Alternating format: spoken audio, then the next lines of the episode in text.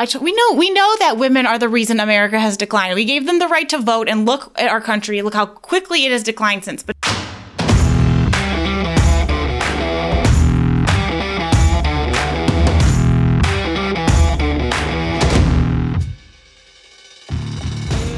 the Georgia Virtue presents the Let Me Tell You Why You're Wrong podcast.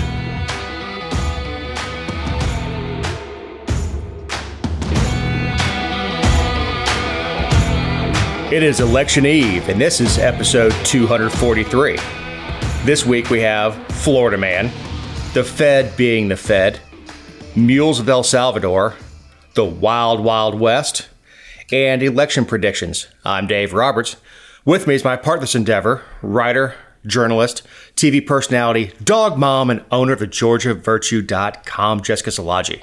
Hi, Dave. How are you? Never know what I'm going to get there. Never know. No, you don't. You don't. I had one I decided not to torture you with. I appreciate it. Well, paybacks are hell. Uh-huh. That's exactly right. And Connie.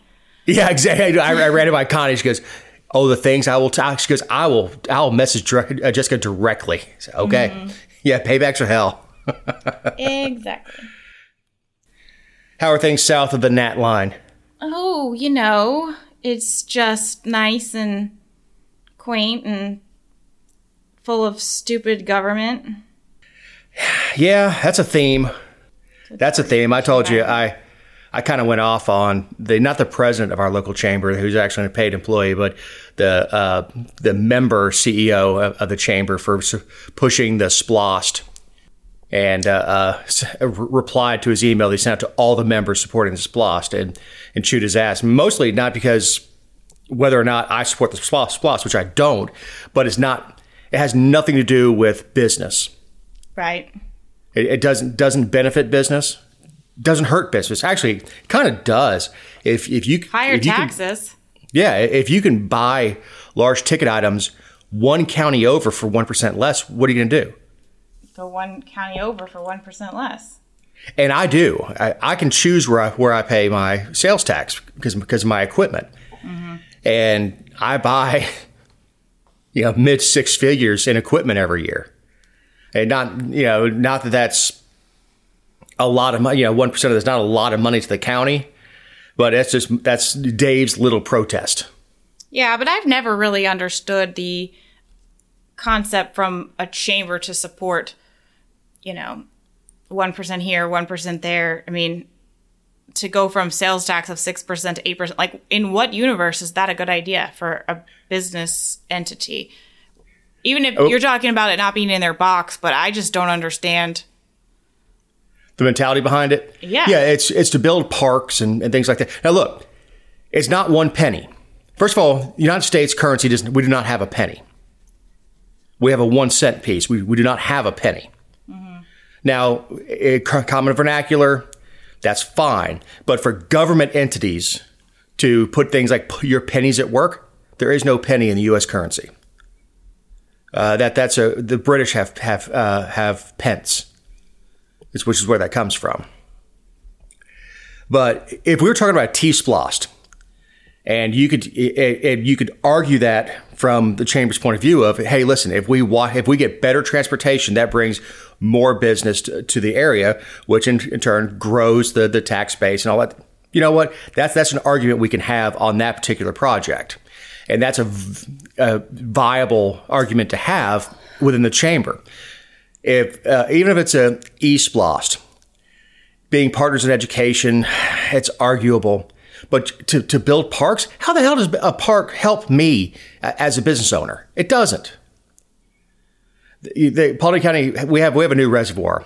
We had to have the reservoir. Cobb County was cutting us off of water, not in a vicious way. Just they said that the rate Paulding County was growing, they could not support our need for water. We had to have a reservoir. Okay, fine. Mm-hmm. They want to know what to do with the land around the reservoir, what kind of park people wanted, equestrian centers, all sorts of stuff. So Dave, being the a-hole, pipes up, sell every bit of land except for required buffer around a water source and pocket that money. And they said? Nothing. Aww. Do you want frisbee golf? Do you want an equestrian center? Do you want just you know what? If you have to have something, how about camping? Because it doesn't cost a lot to maintain campsites. Yeah. It's interesting because I live in Bullitt County, obviously, and Bullitt County has some really nice amenities, as does Effingham, which is a neighbor of ours. But there are some other counties that have very lackluster parks. And, you know, I grew up playing – I mean, our neighborhood in Atlanta had tennis courts and we all had yards. And, I mean, back then you could play in the street and – things were different, obviously, but like I grew up playing rec soccer ball, and I went to camp at the rec department, and they weren't like. I mean, they're much nicer now. Like what we've done to parks is they're a lot nicer now, but the amenities even then were leaps and bounds beyond what I see down here. And a lot of times, like the argument is there's not really anything for the youth to do in rural communities, and their parks suck, and that's true. Doesn't mean I would advocate for taxing more. I mean, I guess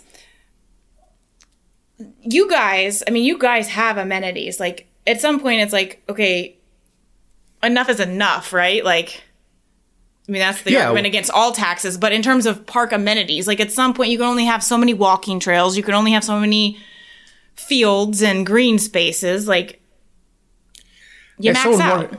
Some people want an aquatic center. And I'm like, if aquatic center was a good idea, actually there is a private pool out here that you can join, but that's open to the public. You just join to go to the summer. But they wanted an aquatic center, all the stuff that's, and then these same people are the same people that go on the government Facebook pages and stuff and whine, piss, and moan about their property taxes. Or they're like, we've got to move because it's too expensive to live here. Right. And look, the only time I go to the parks is when I'm going to one of the political things. If I have to go to one to vote, or if there was a beans and cornbread thing that the state reps put on down here, and I stopped by that and said hello to everybody and all that stuff. That's the only time I go to the parks. I don't use the parks. You know, I understand people do, and I have. I've taken my niece fishing at one of the parks that has ponds on it and stuff. And look, walking trails and ponds and things like that are relatively low impact after they're built. Right. But like equestrian centers, you know, they still have to be maintained. Playgrounds. But that's I don't know, man. I don't. This is not even on our show sheet. It's just one of the things that's at the top of my mind that just irks me when I see them go. It's just 1% or it's just 1 penny. It's just a penny. No, it's not. It's 1%. Well, and then on top of that, you know, yes, sales tax is a phenomenal way to do taxation when for the things that are actually governmental responsibilities. The problem is that it's on top of every other freaking way we're taxed, and it's never enough. Property taxes, income taxes. I mean, it's every fee, fine, and permit, like, it's never enough. So, yeah, I'm going to be livid about another 1%, and I'm not going to vote to tax myself more because once you give it to them, they're like, well, we can't let it expire. How will we maintain these things? Sell them. Right. I sell them. Burn them down. I don't care. But, hey, no, but then again, I'm an a-hole. Yeah. I just want to live my life, help my customers, and do what's necessary and enjoy my life. And that kind of stuff doesn't do anything for me. Now, if they want to hold that property, now they bought a house where the reservoir is going. It was a very nice house, and they paid a lot for it. And they're going to knock it down to build something in it, but turn it into a hunting area, WMA. Hand it over to the state. Let the state have a archery only hunting area over there. And I'm not saying that because I hunt. I don't. Just that, again, low impact, and handing it over to the state, at least the county itself doesn't have to maintain it. What's the purpose of this reservoir? Drinking water. Flush my toilets. At the park? No, in the county. Oh. Because Cobb County told us a few years ago, we were, between Cobb County growth and Paulding County growth, they were unable, they felt they were going to be unable to maintain the water agreement that we had through 2030, or something like the 2030, 2050, whatever it is, that Paulding would have to have its own water. And this Richland Creek was bought with the idea they're going to siphon some of the water off the river and fill up the reservoir. And that's what they're doing. We had to have the water. Mm-hmm. So that really wasn't an option. We had to have the water. Did we have to have the McMansion with the pool? No. Do we have to have all the property around it? No. Like I said, hand it over to the state. Let them have an archery-only WMA in the area. I don't care. Just don't tell me that I need to pay another 1% on everything I buy so somebody can have an equestrian center. Right. Because Dave hates horses. And children. And baby children. Horses. And baby horses and old people. And the sick. Yeah, and the sick. A tribute to Dave is what you put on here. I did because... Well, you're from Florida, and didn't you used to like NASCAR? I do not do NASCAR. Didn't you used to? No. Well, it seems like it seems like something you would do, and then screw you. And then I really like left turns. And then, the issue is the correlation versus causation, which is why it really made me think of you, but. Well, up until recently, NASCAR, or race cars in general, were exempt from the Clean Air Act. Mm-hmm. So they were using leaded fuel. Mm-hmm. Of course, leaded fuel it performs better. You don't have to have a catalytic converter, so you don't have that power loss that you do in unleaded fuel.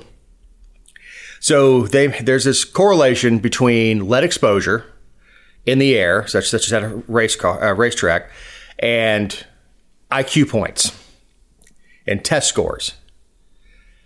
This was interesting. That board that we all think of with the pictures and the strings going between them everywhere.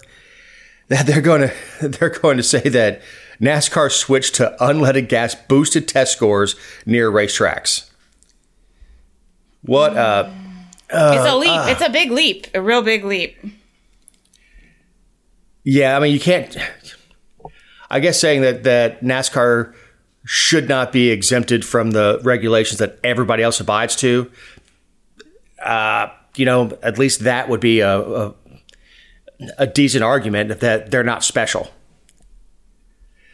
The lead damage is part of the brain that's responsible for things like memory.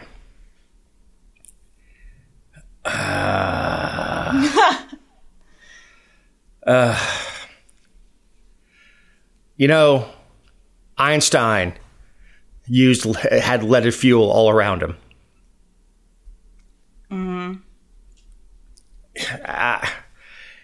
It is tough. It says researchers found that lead exposure lowered student proficiency by rates of 4.4 percentage points on Florida's state-mandated exam in the early 2000s.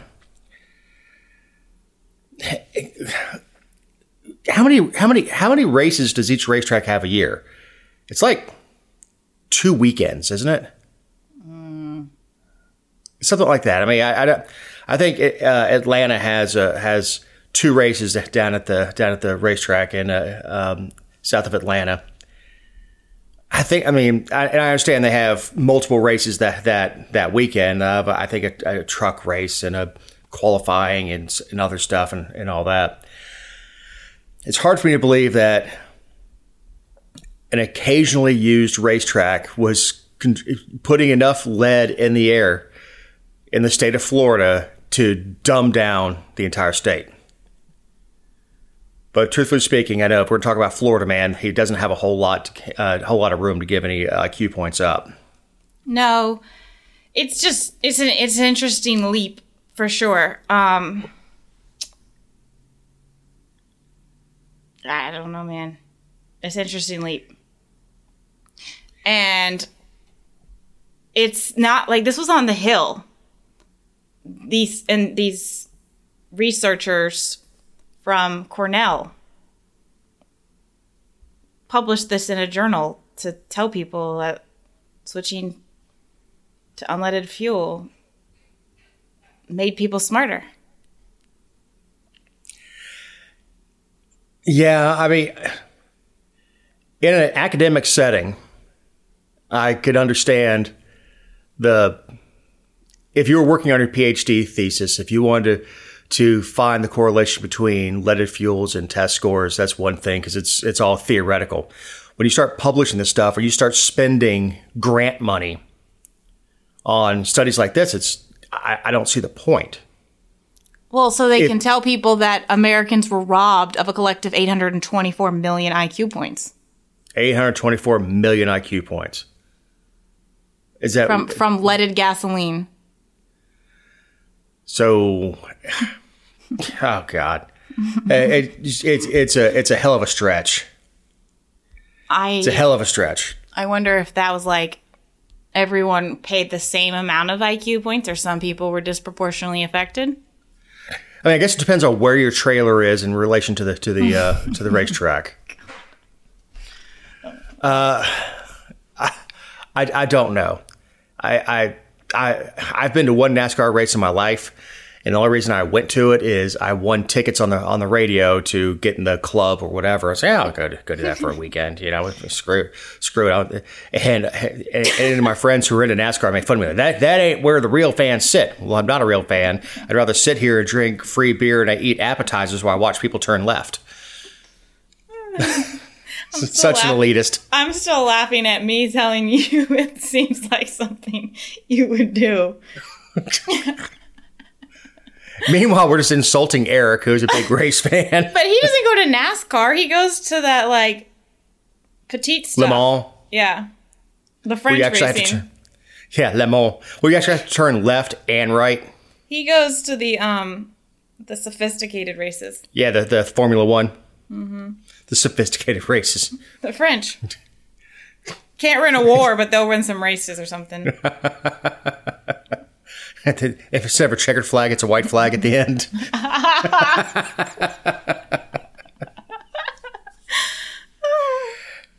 So the Federal Reserve decided to knock us in the teeth again with a 3/4 point increase. Okay, let me ask you something. So all these people who don't think that like inflation is actually happening, do they just not read this kind of news and not consume it anywhere? Because I feel like they even put this kind of like tidbits of what we're about to talk about. Like they put that on the 6:00 news. They'll occasionally, you know, it'll be on the radio in news cycles and stuff. Are they just not consuming it anywhere? Or like why who's saying it doesn't exist? There's lots of people who are, they'll be like, things are more expensive, but they don't think that there's anything that like, they don't, because well, they don't understand, like, the Federal Reserve and how they're manipulating the entire market from... Right. Well, here's the thing. T-bills, treasury bonds, are what drive mortgage prices.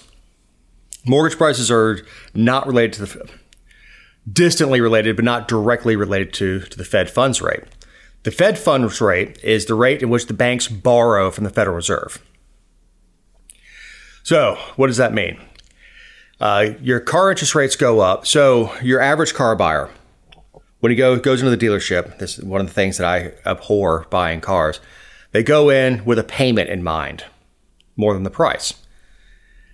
So in order to get the payment they want, you know, when interest was damn near free, they could afford a lot more expensive car.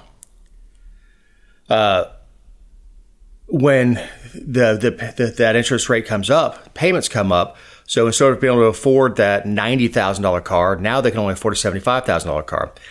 So as those more expensive vehicles sit on the lot, they will have to come down in price. Another thing that interested, there's something called lot financing. So what lot financing is that's the rate that your car dealer pays because they don't buy the cars directly. They don't go out and buy it, but they pay interest on it, on the vehicles that sit on the lot in order to keep that inventory. So all that goes in. So when they have to keep putting that interest out, they start marking those cars down because it's better to sell it at no profit and move that piece of metal off the lot than it is to keep it and stand. I'm going to stand firm on my price.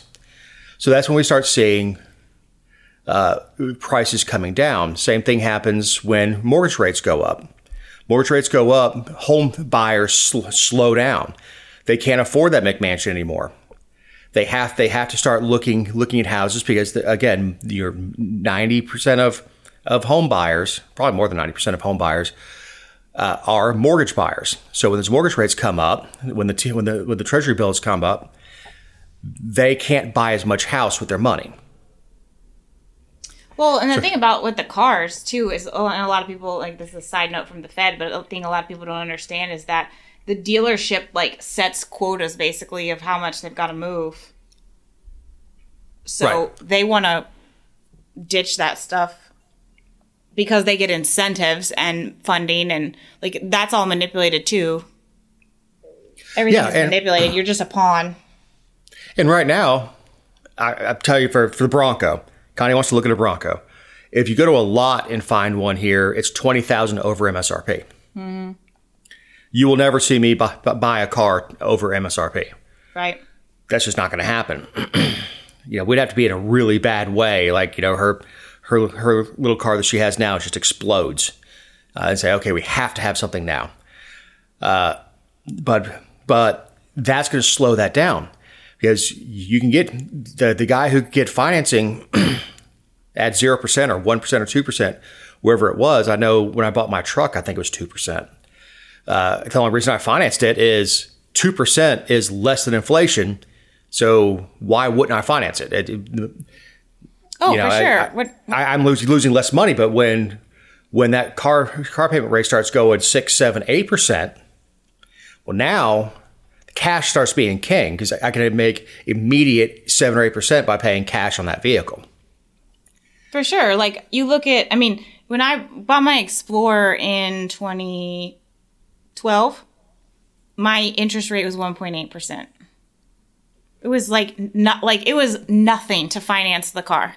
Nothing. Yeah. And your cash cost you more than 1.8%. Mm-hmm. So, had you walked in with cash, it would that cash is it would cost you more than 1.8% to buy it. When you start talking about, you could have that cash sitting in investments or sitting in your IRA or something like that, actually making money versus going and buying a depreciating asset with it. So at 1.8%, it makes absolute sense to finance that vehicle. In a higher rate environment, your cash buyer is king.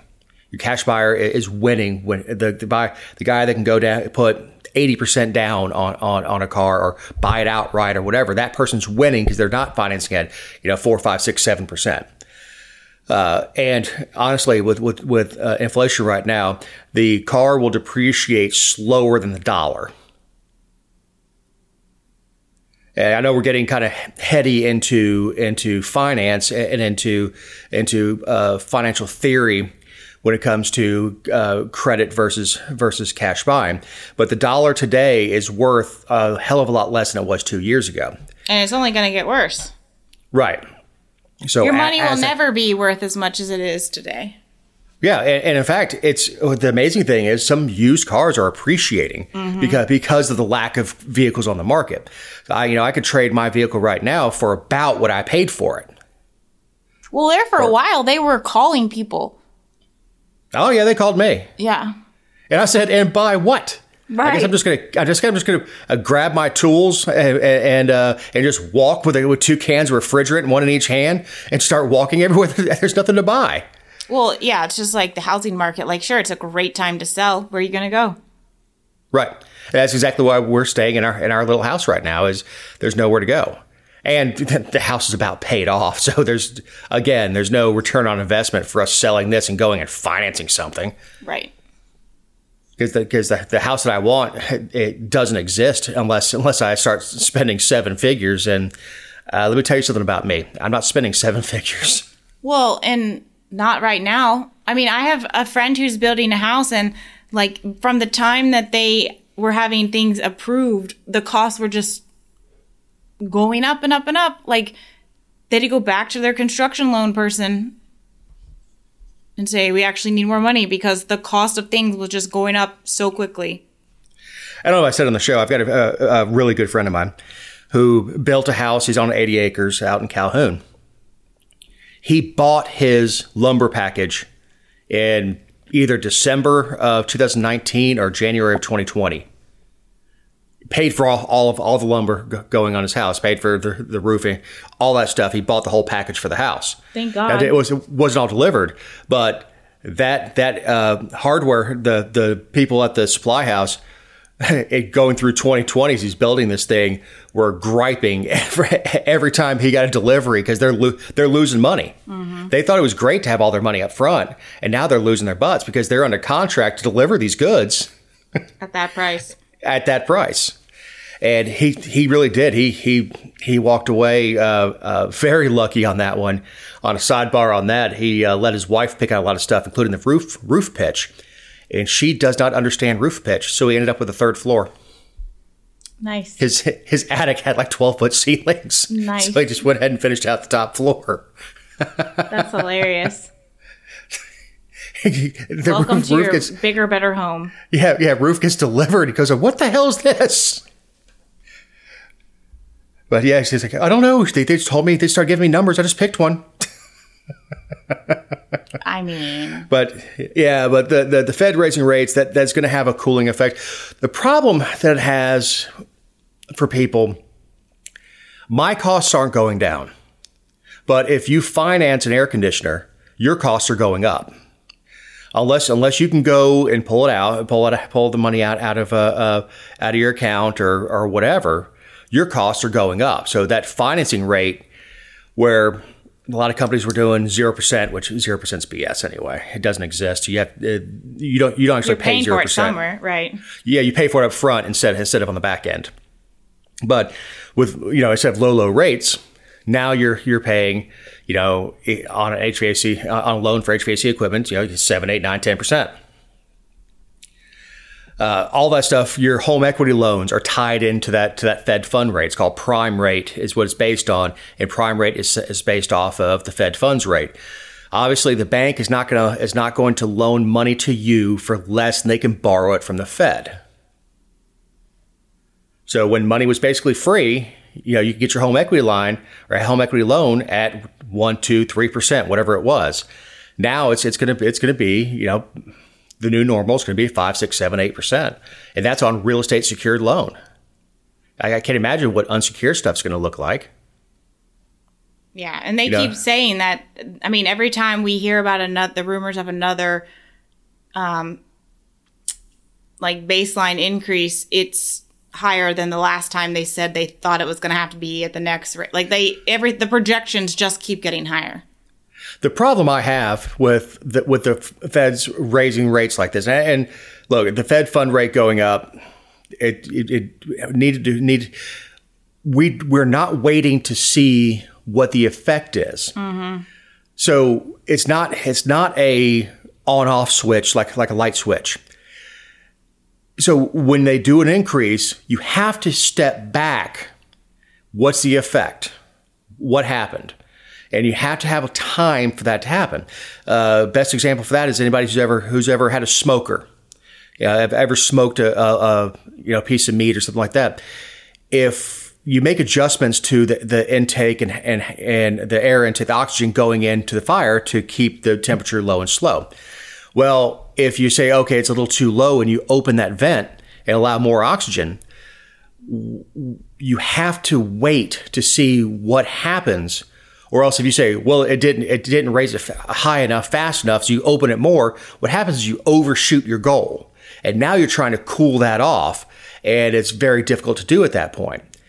So I heard Ken Fisher on a business channel today, he owns Fisher Investments, say when you become the Fed chair, you lose your brain.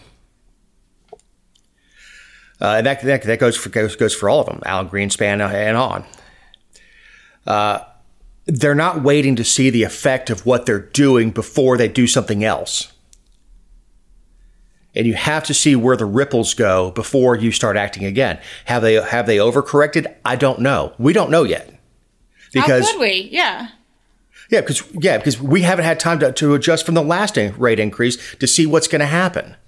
Because that hasn't hit the market. It hasn't hit the streets yet. The people shopping for cars haven't hit the streets yet with that the last 0.75% increase. So that money is not out there yet. So to immediately come back in with another 0.75%, that's, again, we're not going to know what this rate increase does until probably April, if not July. And people don't like to hear that because we're in a now, 24-hour news cycle, now, sort of mentality. But that's not the way economics works. When you start looking at macroeconomics, is what we're talking about here, global and macroeconomics, things don't happen now. They happen slowly over time. The gears turn. And you have to see what the effect is before you can start adjusting things. What's going to happen is we're going to get stuck in a recession with high interest rates. So you're not going to be able to finance your way out of anything because it'd be too damn expensive. You're not going to afford anything because we've got runaway inflation. So that's where we start talking about stagflation. That's when we start talking about 1976, 77, 78 under the Carter administration, that stagflation where interest rates are high and so is inflation and nobody can do a damn thing about it. And that's what we're looking at here. And this all traces itself back to getting off the gold standard. Mm-hmm. You know, that's another discussion all to itself. In fact, the guy to have on the show to really talk about that would be Shane Hazel, who is super, super smart, especially for a Marine. Super, super smart. Oh, my Lord. But super, super smart guy, and he understands that stuff. And I've seen him on Kennedy talking about, on Fox Business, talking about coming off the gold standard and the effect that has had on, the negative effect that's had on, you know, not Wall Street, but Main Street, the person going into the store to buy groceries. And I think we've beleaguered, we've been on that subject too long, but this is a good time to remind you that these are our opinions and not those of anyone not on the show or any respective company for which we may work, own, or otherwise associate ourselves with on a regular or irregular basis. Also, you can find other episodes and relevant stories over at GeorgiaVirtue.com. El Salvador. Yeah, they're the mule of the week. The entire country, the government, they're the mule of the week. I came across this article on Thursday night that said that in an effort to combat gang activities, they have sent inmates from their prisons and jails to destroy the tombs of gang members because I guess around this time of year, normally families go to visit the graves of their loved ones. And so, Day of the Dead. Right. So they send them with sledgehammers and pry bars and any of the tomb that have the mark MS for the Mara Salvatrucha gangs, they destroy them. I don't understand what this does. Nothing. Except for people who might not be involved. Yes, exactly. One, it's destroying private property. Do they have that in El Salvador? I don't know. You have a kid, they go wrong. They're still your kid. You still love them. You bury them.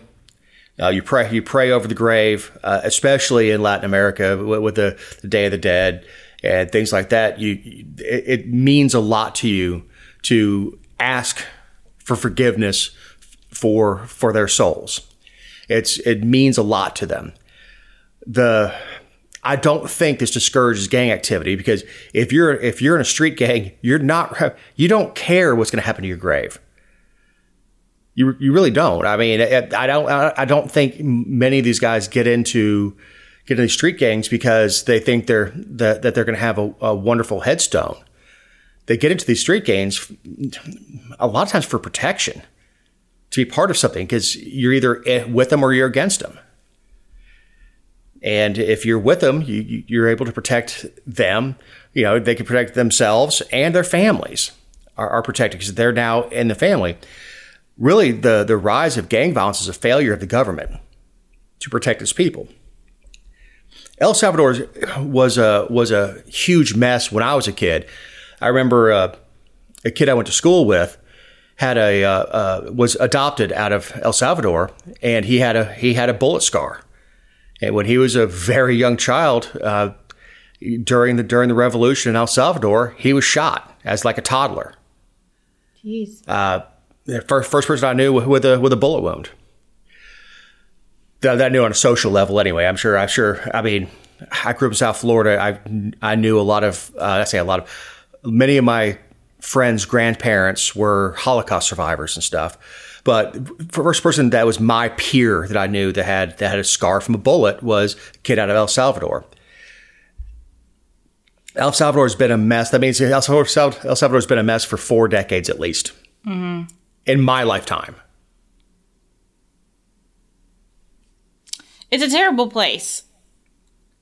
And it has so much potential. It does. You know, when you look at Costa Rica, no standing army. They have a police force, no standing army. Mostly peaceful, mostly safe. Beautiful tourist attraction. Lots of American dollars go flowing into Costa Rica. And they make war with exactly no one. The only time I ever had a crossword with anybody in Costa Rica was in San Jose, in the capital city, and that's just like any other city anywhere in the world. Mm-hmm. That you may feel a little uncomfortable being around somebody, but it wasn't like I was worried about MS-13 or like worried about the 50 people that get shot at a Cancun resort or something like that. It was never that sort of uncomfortable. It was just, hey, you know. You gotta watch yourself, watch your wallet. You know, you may get pickpocketed, but there was no real violence. And I think that all these nations down there have that potential. They do, but then they say stupid things like, you know, our plan is that there's no graffiti so that the people feel safe. Well, I'm pretty sure that marking a tomb with MS and then sending people to tear them down with sledgehammers and pry bars isn't going to make people feel very safe either. Right. They said that they've arrested 56,000 people since the end of March of this year for gang activities and gang ties, because the president there has suspended some of the constitutional rights after gangs killed 62 people in one day, which, don't get me wrong, like obviously you have a crisis, but 56,000 people? Yeah, they're locking him up and throwing away the key. Where are you gonna put all those people? And here's the thing: it's an overreaction, but it is a reaction. One, I think they call it a state of exception down there, and I'm sure that's a translation thing. That it's essentially a state of emergency. So what El Salvador's got is their version of President Lincoln. We're going to suspend habeas corpus, and we're just going to throw people in prison. You look like you're a gang member. You know, throw them in the jail. Instead of addressing the other stuff going on, and look, Mexico, similar problem. Mexico is a failed state. It's a narco state. The Mexican government controls very little of Mexico, and until recently, the cartels had an agreement with the government to leave the tourist areas alone. Sure. There's so much money that comes in, especially through Cancun, because it's so close to the United States. It's cheap flights. College kids go down there.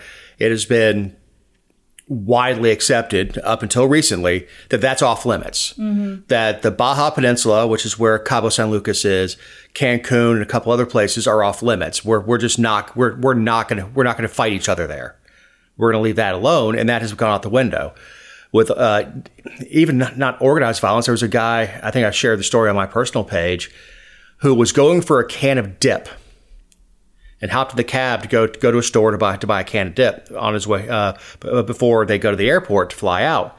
And the cab driver was in on it, took him somewhere where he was ripped out of the vehicle, beaten, hit, cut up with a machete, thrown into a ditch and left for dead, where he lay there for 2 days and finally crawled himself out, not speaking a lick of Spanish, looking for help. And he's recovering now. But that's horrific. It is. And it goes to keeping your head on swivel. It's one of the reasons there are several reasons we're not leaving the country this year. We're vacationing in the United States this year, which is unusual for us, which is the most elitist thing I think I've said to Connie lately is we were wondering where to park at the airport when we go out of town. And I said, it's been so long since we flew domestic. Oh, my God. Yeah, we've flown on the domestic side that I'm not sure where to park. That's funny. You'll be like, the limo driver will find out.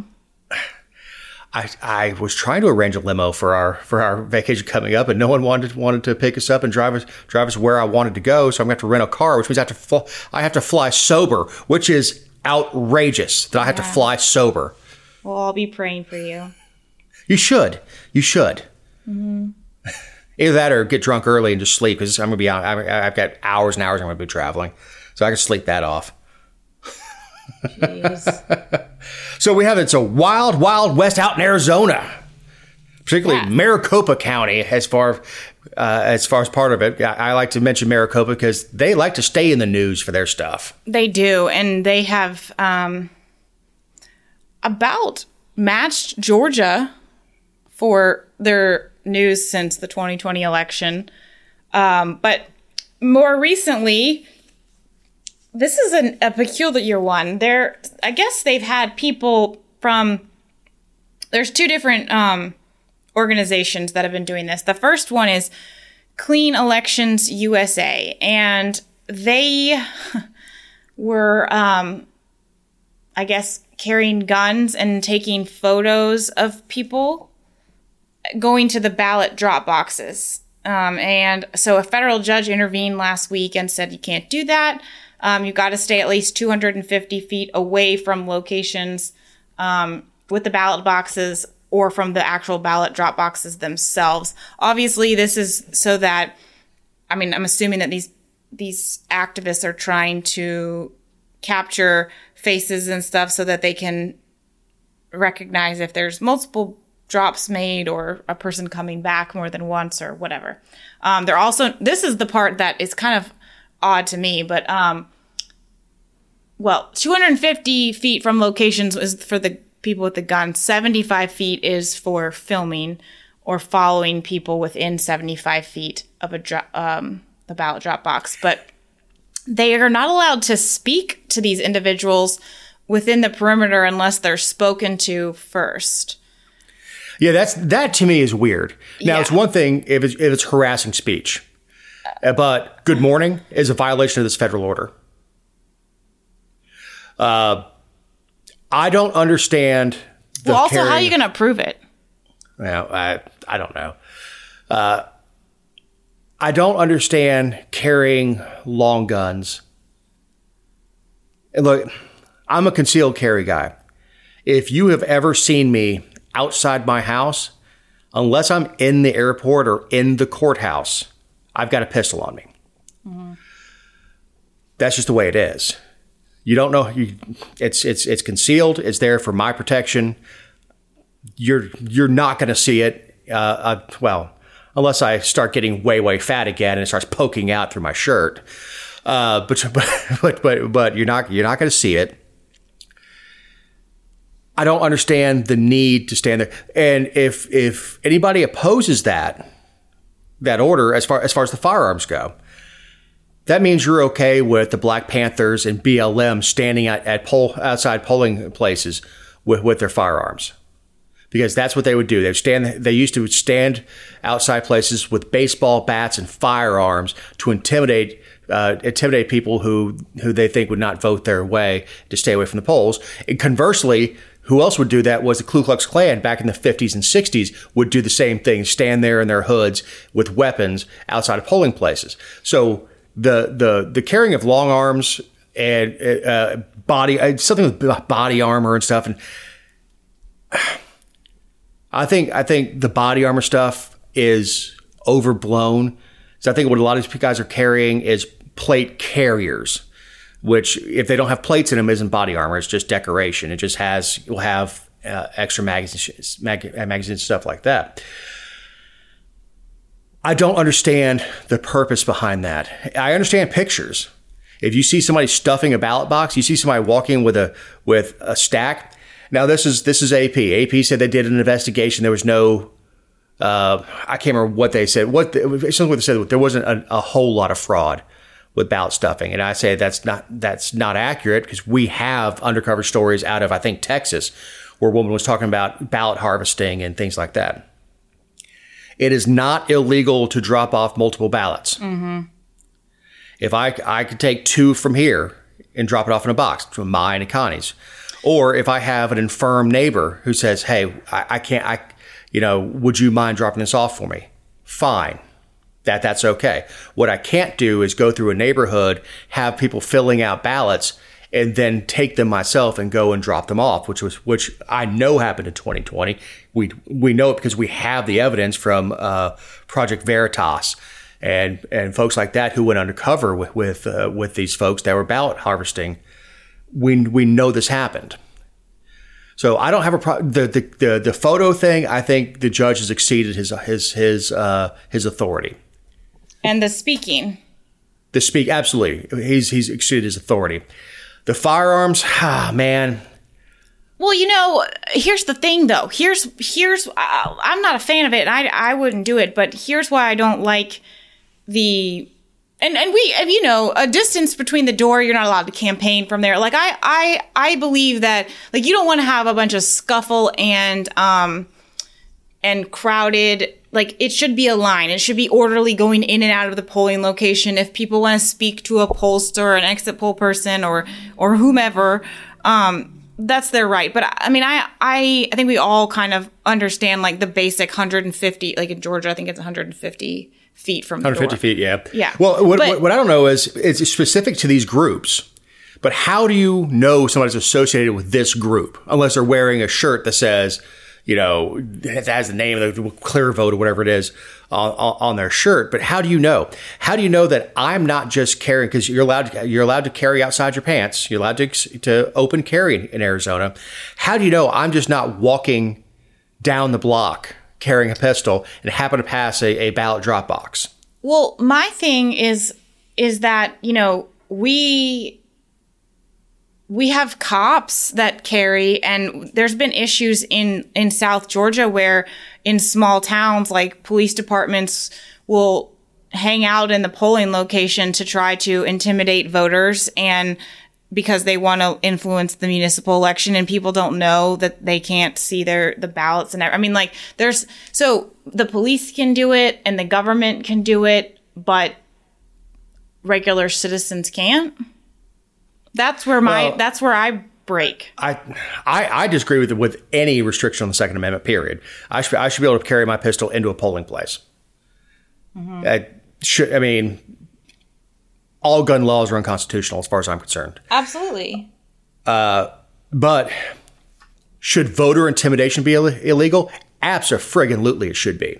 Yeah, but I shouldn't be able to. The government is deciding what is, and the problem is, it's just like every other free speech issue, is that the government is deciding what is right intimidation. What's intimidation? What's not?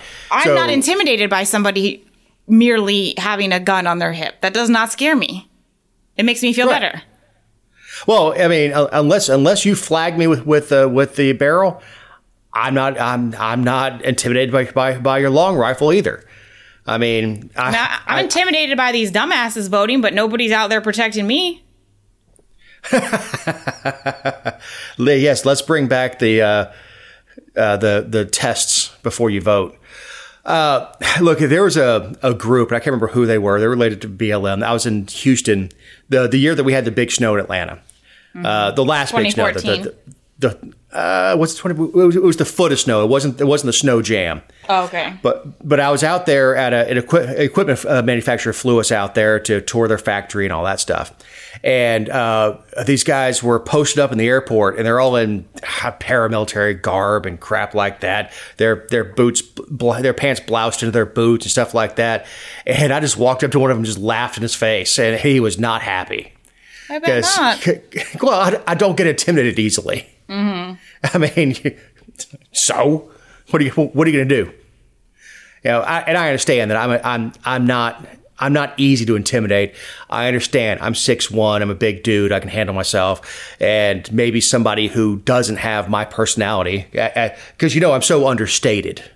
Of course. And wilting. I'm a wallflower and a shrinking violet.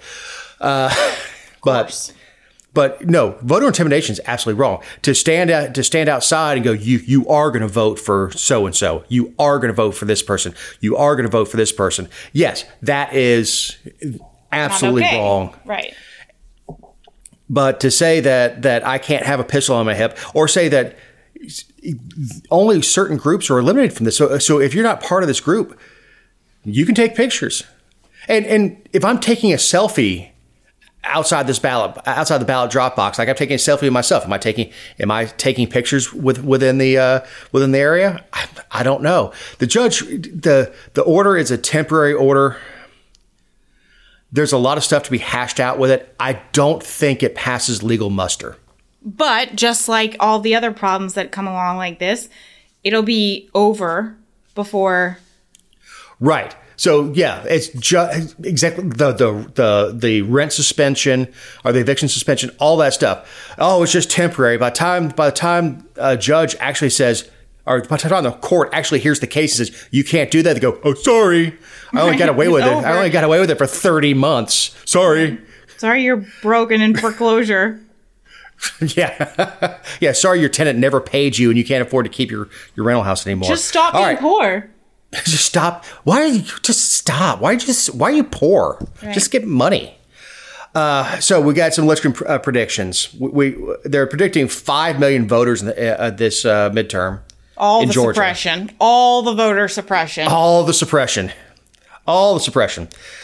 All right. So where are you on the Senate race?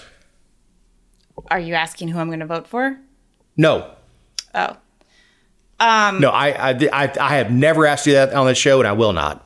Oh, what kind of show is this? One with integrity, I hope.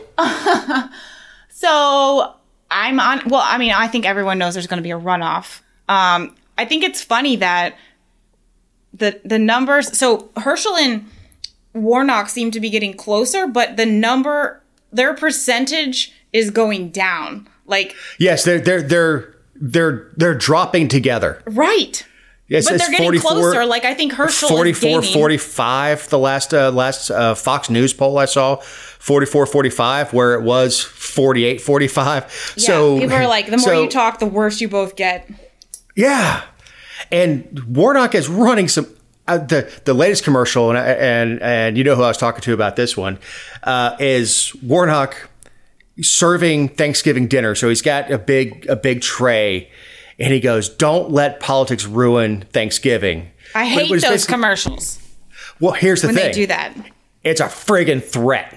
What he's saying is, vote for me, get me 50+1, or else I'm going to ruin your Thanksgiving. Ain't happening, sugar britches. Sugar britches. Look here, Baldy. It ain't happening. No, I mean, so I think it's pretty much guaranteed that there's going to be a runoff. And then, of course, just like in 2021, when Loeffler and Perdue had their runoffs, it's going to come down to turnout. I don't know what happens then. I mean, Republicans are historically very good at getting out to vote on runoffs, but look what happened last time. I think that also had something to do with the fact that our president first said, don't do anything for them. Then he was like, actually, yeah, and go out and vote for these two. And then they sucked anyway. And I mean, there was so much more, and it was so complicated in 2020 2020's runoff. I don't think we're going to have those types of complications this time. But I don't think we've ever seen where the numbers of the two leaders have declined as we've gotten closer to election day. I can't remember another time of that. I stand by historical precedent that runoffs tend to favor the challenger. Mm-hmm. Because now this is a special case because I don't think all these votes are going to Oliver. I think people are skipping the race.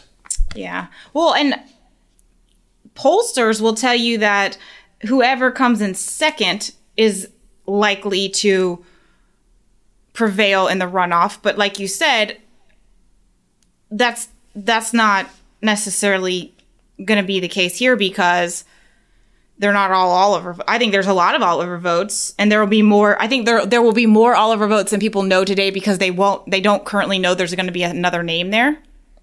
Yeah. But in a runoff, I don't know where they go. Here's the thing, and this is what people don't understand when they say, and I've got a friend on my Facebook who's really upsetting, who actually went after Oliver. You're stealing votes from the Republicans. No, he's not. Historically speaking, libertarians poll more or less equally from both parties. These are people who are disgusted with both candidates, and they come from the left and from the right, who are disgusted with their candidates. That'll go libertarian. And Libertarian Party has as many people from the left. Chase Oliver, Obama Democrat, who moved over to Liberty, who got fed. I think he also got older and matured a little bit and found Liberty. And then you have Shane Hazel, who I believe was traditionally right wing, mm-hmm. that went libertarian. So the voters happen the same way, is people from the left and from the right that agree on individual liberty tend to, and people who are just disgusted. It's a protest vote. They're disgusted with it. That person on your Facebook page must have been around those NASCAR races with all the leaded gasoline. No, he's actually quite accomplished. Well, he's actually a very smart guy. Well, it is just asinine, and it's such a cop out of like it just makes me mad when people say that because it's suggesting that Herschel or Warnock are deserving of our votes. Well, it's also assuming that's a binary choice. Has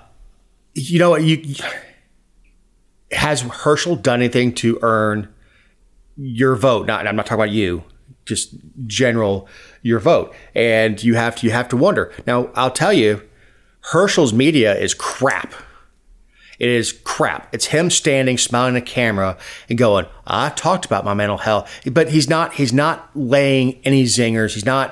He doesn't have the personality. Warnock's got a great personality, and it comes through on camera. Warnock has an outstanding personality. I don't agree with him. Don't like him. Would never vote for him. He doesn't like me.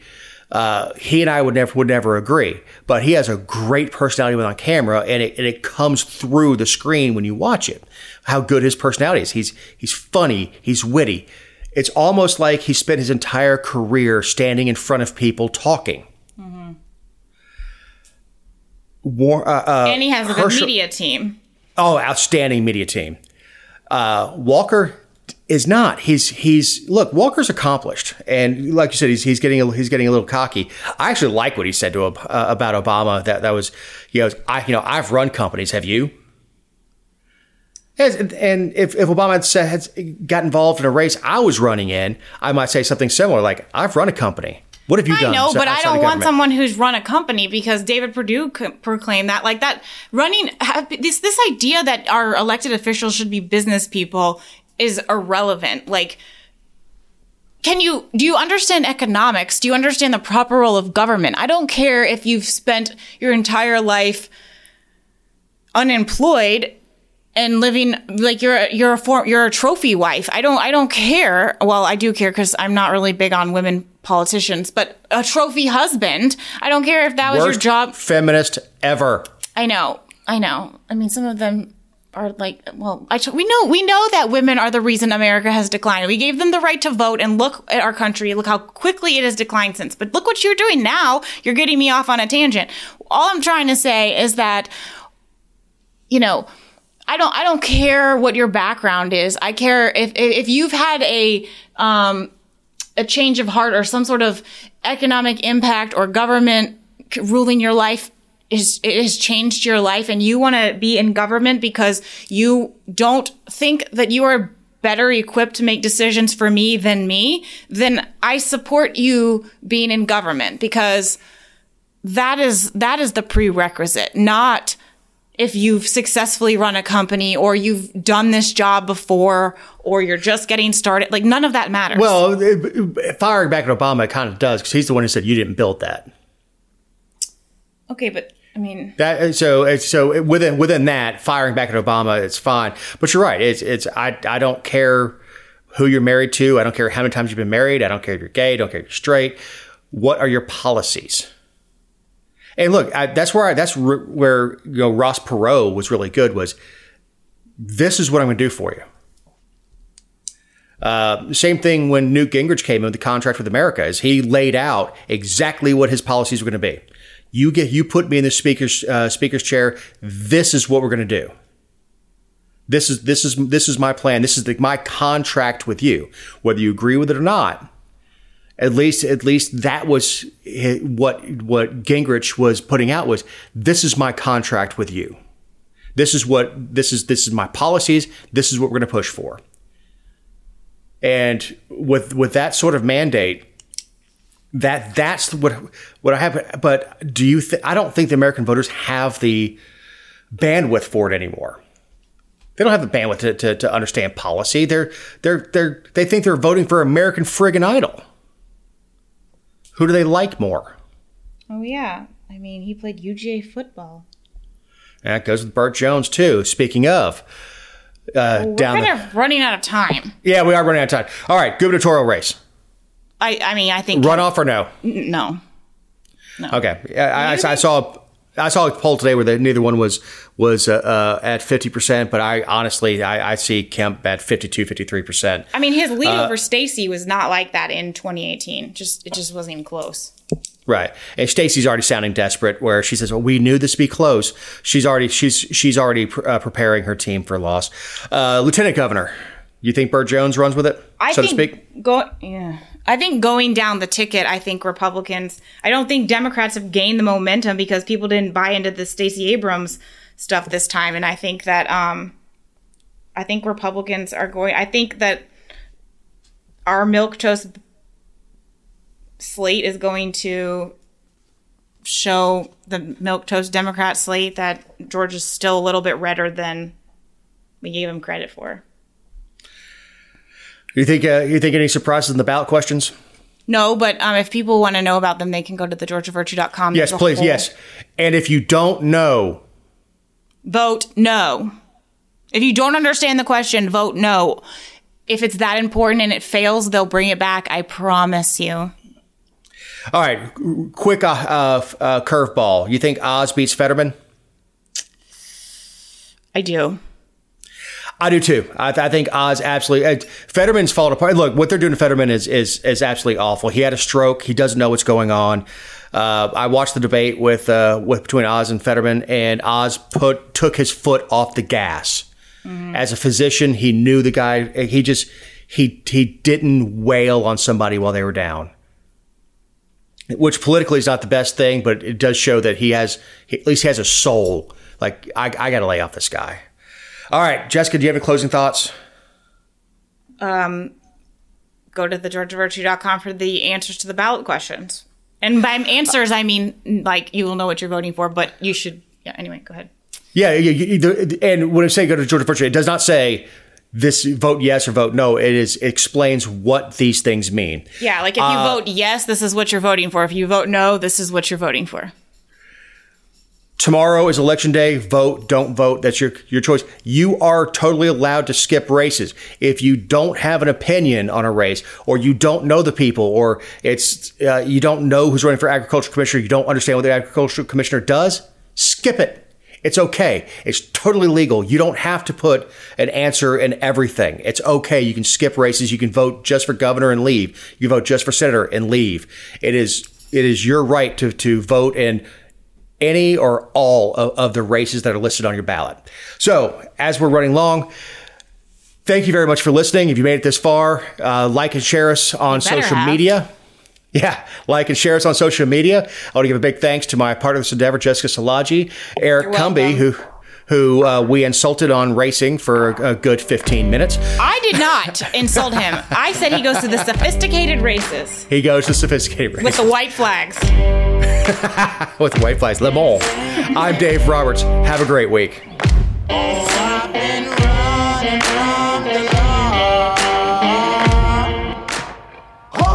Shoot me down soon.